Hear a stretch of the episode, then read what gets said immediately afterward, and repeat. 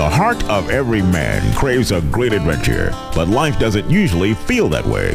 Jesus speaks of narrow gates and wide roads, but the masculine journey is filled with many twists and turns. So, how do we keep from losing heart while trying to find the good way when life feels more like a losing battle than something worth dying for? Grab your gear and come on a quest with your band of brothers who will serve as the guides in what we call the masculine journey. The masculine journey starts here now. Wow, do we have a show for you today? I I'm going to ask you to turn up the radio, sit close cuz you're going to hear something I think is really going to be helpful for you and your family. What about a concept of being free from habitual sin? What about a concept of how do you even deal with it or in your own life or with other members of your family? What does that look like? What is habitual sin or what's the word they use sometimes, Darren, where people do it on purpose? Um, sins of Commission? commission. There you go. Those kind. The Great Commission? Or is that different than the Great Commission? is that the Well, Commission? Yeah, yeah. So we're going to take a deep dive into the 51st Psalm, but we're going to set it up a little bit um, with a clip from. I, it, most people know this show as Everybody Loves Raymond, but I renamed it Everybody Loves Shame. Because when you listen to what's going on here with the discerning ear, they're using the carrot of shame to try to motivate everything from you you'll hear of something about Debra you know making microwave you know and she's going to be shamed into you know hopefully cooking better for Raymond Yeah. A- and, you're going to hear about you know why you ought to go to my church A- and you're going to hear about why you shouldn't curse. And again the whole idea is we are going to use shame to drive behavior. And it's so ridiculous isn't it that, that you just laugh? That's all you can do. Well, yeah, it's it's uh, it's the reason everybody, I guess, liked that show that that did like it is because you can laugh at the stupidity of guilt and shame pretty much constantly in that show, and so we apologize if this clip offends you, but we're going to play it anyway. it's shameful Well, I hope everybody likes pizza pockets. Oh, microwaved appetizers. I should have thought of that before I started tomorrow's Easter dinner from scratch. That Yesterday. reminds me, we don't want to miss the morning's worship. Uh, do you know of any good Presbyterian churches around here? I left my directory at home. We were thinking that it would be easier if we all went to our church. You mean your Catholic church? Yeah. Problem? I don't know. Why not, Hank? It's interesting to observe other denominations. Yeah, it'll be like a safari for you. Who knows? On the way, we might even spot a herd of Lutherans.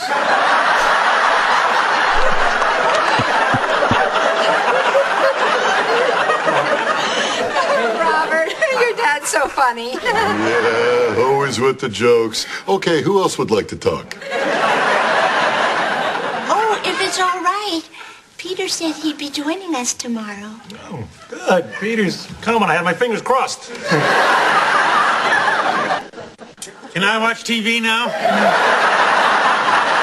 No, Frank. Then what the h- are we going to do all night? Less cursing, I hope. Who cursed? You referred to the antipode of heaven. What the h- kind of moon man talk is that? Well, there it is again.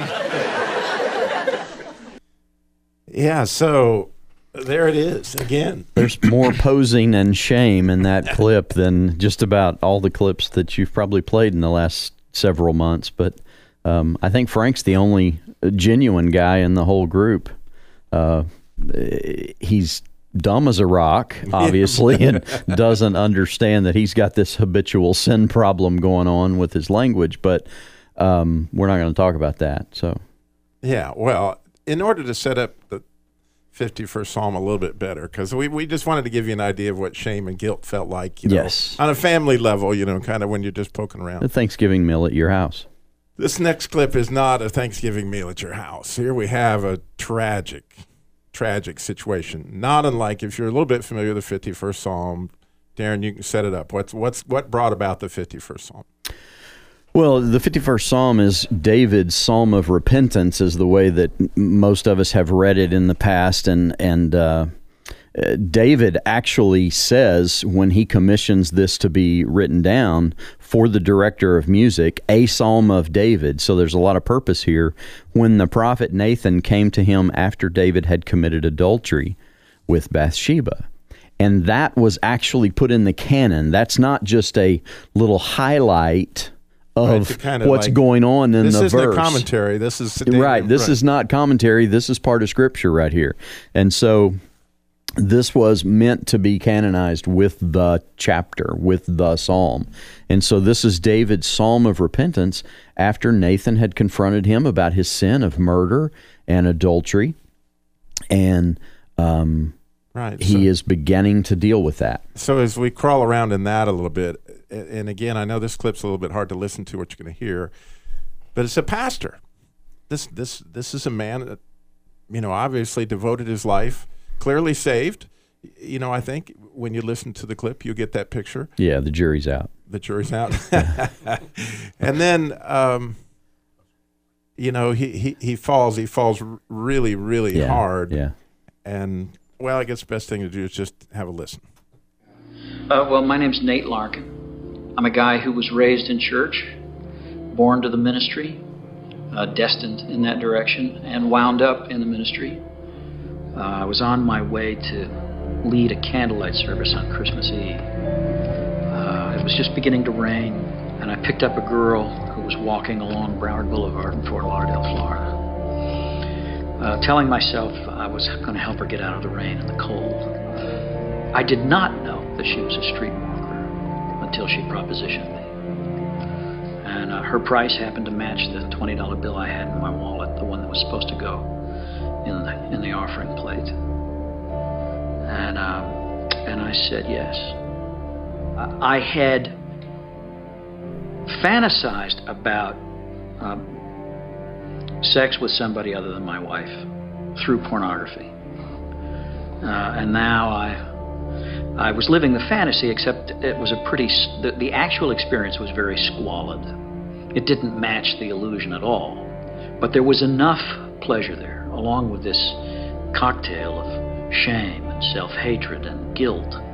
And the worst part about that night, for me, uh, worse than looking into the trusting face of my wife and kids and my parishioners and my friends, uh, there on, you know, the holiest of nights. Worse than all of that was the, the, the knowledge that I was going to do it again. All right, that habitual sin is like, oh my, I am an, in a trap, Mhm. and I know I'm in a trap, Mhm. and and the feeling of facing your wife and kids and the people that you lead in the church and all that. That's a little bit of a sense of what you got here. But Dave, um, Darren, take us into where, you know, briefly, you know, how you got here. When, when you were a pastor in a in a church, and next thing you know, your your world got rocked. Well, yeah, the last couple of weeks we've been talking about, you know, how do you deal with sin in your family? Um, uh, how do you deal with a, a child, uh, maybe a mate who's had an adultery, uh, an adulterous relationship? Um, how do you deal with a child who's addicted to drugs, or just, you know, maybe maybe they're just habitually disrespectful and hateful and angry and uh, or or somebody who's depressed and tried to commit suicide and um, you name it. An alcoholic uh, a, a child who's having trouble in school and you can't figure out how to get them to do their homework.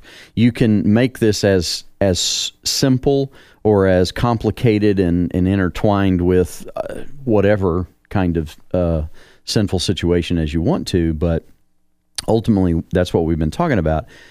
And so the the point here is in in asking God and and seeking, you know, so how do we deal with that? Um, it's it's the hardest thing in the world to treat those people with grace.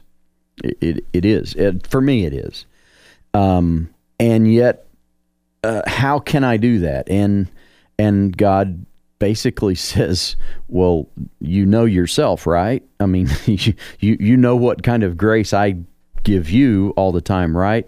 and and brought me to Psalm 51. But a, a, number of years ago, that was recently. A number of years ago, um, I was a, a, preacher in a in a little church, um, very very rigid. Um, uh, you can call it legalistic. Uh, it perhaps legalistic um, in their views and in my views. I didn't realize that I was a legalist um, at the time. I didn't realize that I was pastoring a church full of legalists uh, at the time. And I don't mean that in a in a snarky way towards them at all. I don't. A lot of wonderful, loving people. Um, however, when you are caught up in uh, religious legalism, you don't realize it.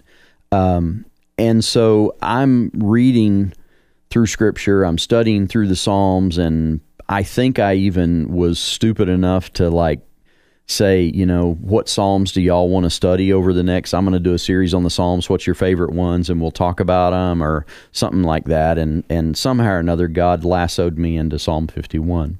And so as I was reading Psalm 51, um, the verses that grabbed hold of me and just uh, really stuck with me were verse 10 and 11.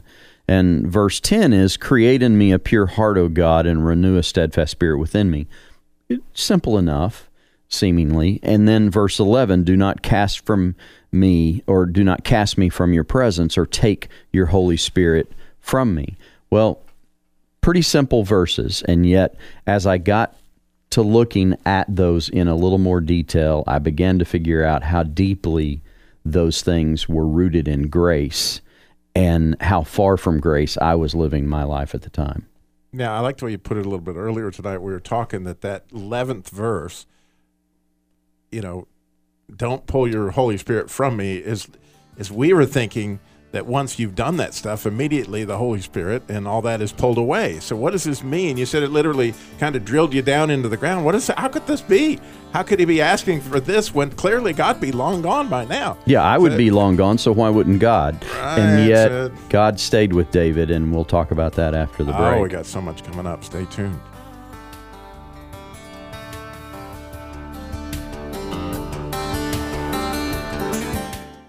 Hi, this is Sam with Masculine Journey. I'm here with my son Eli.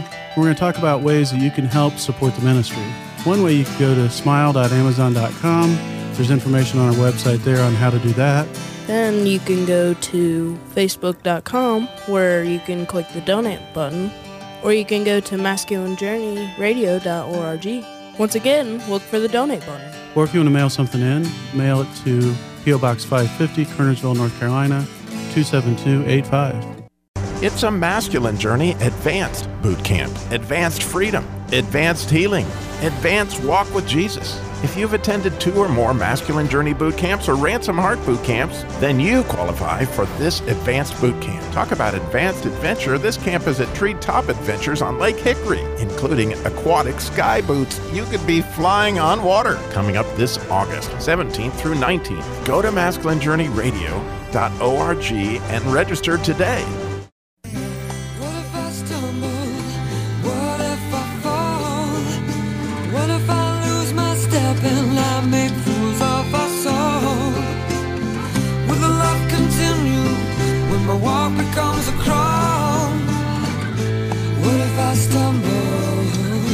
Will that love continue, Darren? That's like what? You know, I've, I've, I've murdered somebody. I've, you know, set their, you know, taken their wife as my own, raising this child, not told anybody, been in habitual sin, obviously now for some time, and I've been confronted with it.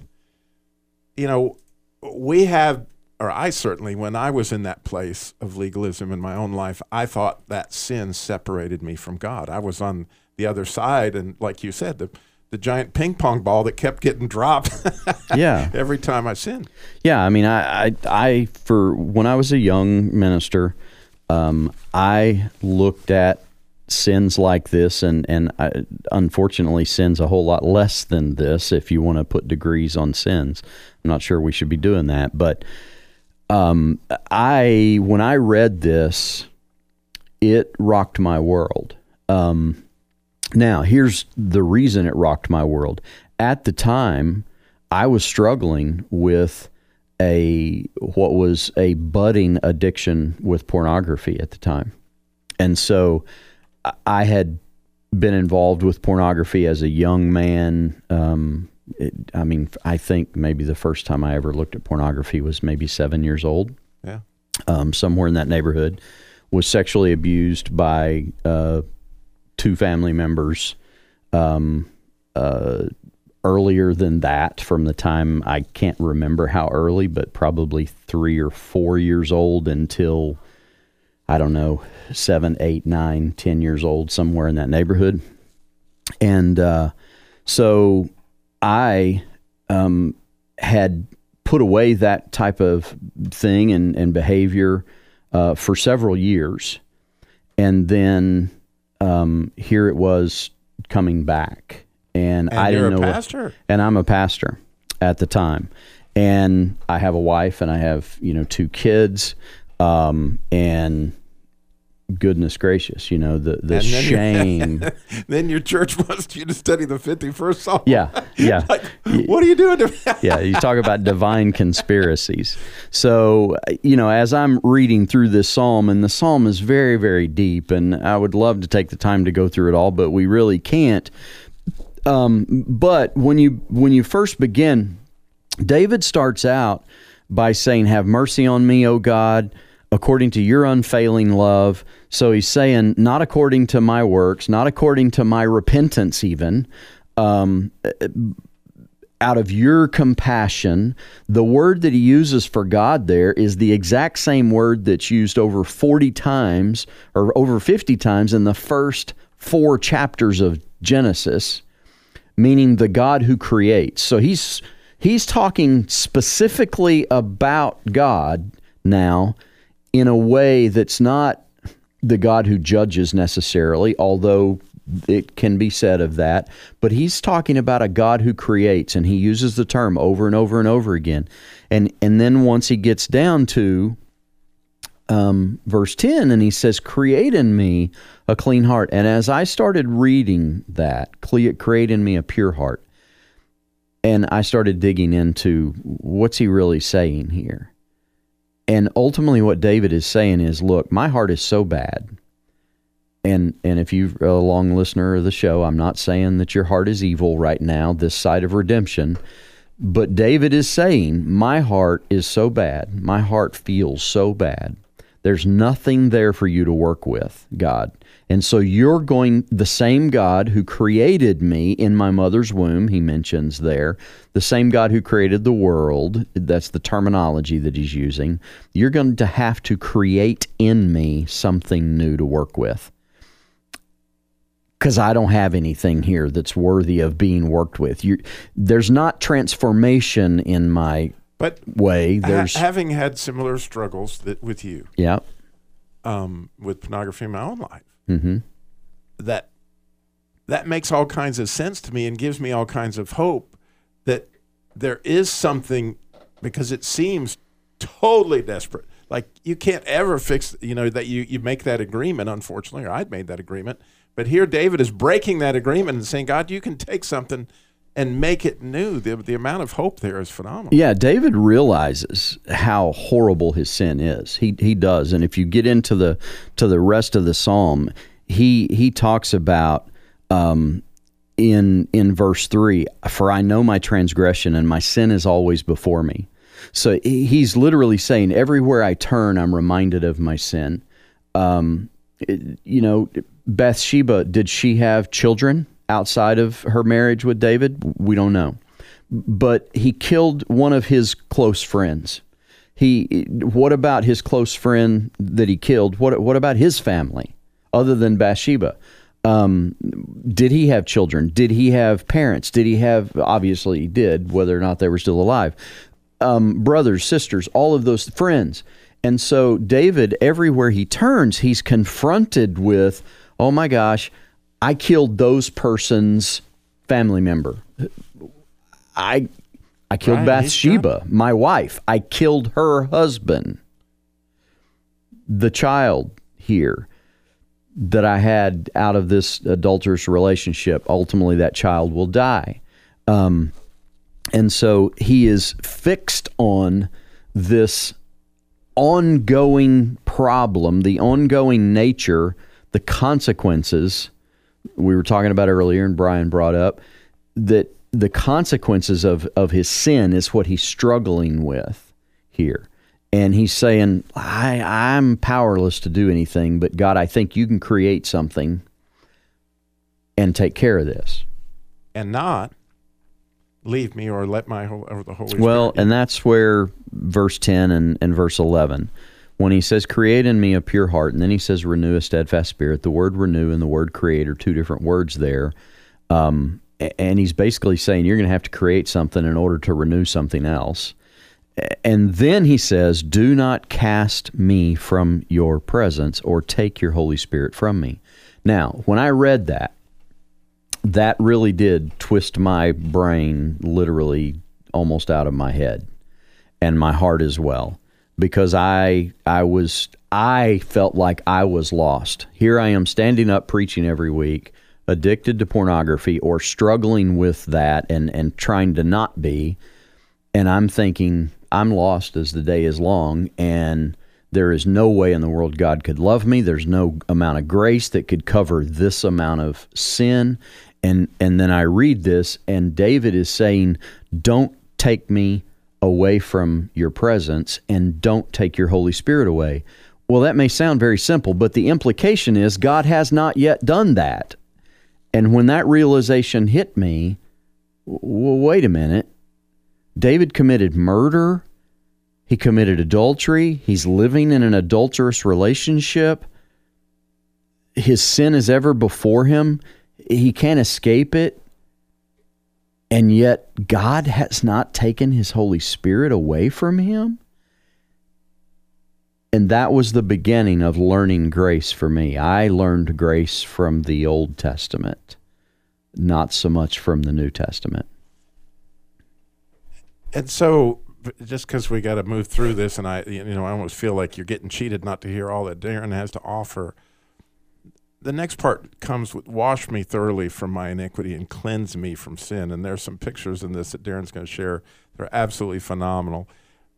But I want you to hear what that repentance sounds like. You could hear it in David if you read the psalm. I'd really suggest you go read it as we're talking on the show today. But listen to this lady who really got caught in something, and then, oh my gosh, God had not turned her face from her either. And so that's when the heavy, heavy cocaine abuse came in. And I just wanted to disappear. I remember just lighting that pipe and just looking forward to that hit. All of a sudden, I heard my ears just ringing really loud. And like everything went black.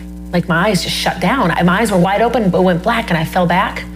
And um, I was having a heart attack. The pain in my chest was like, my heart was going, and it was like, I felt like somebody was stabbing me with a knife in my heart, but I couldn't see anything. And all I could remember was that, it, it- you know, there was nothing but blackness around me.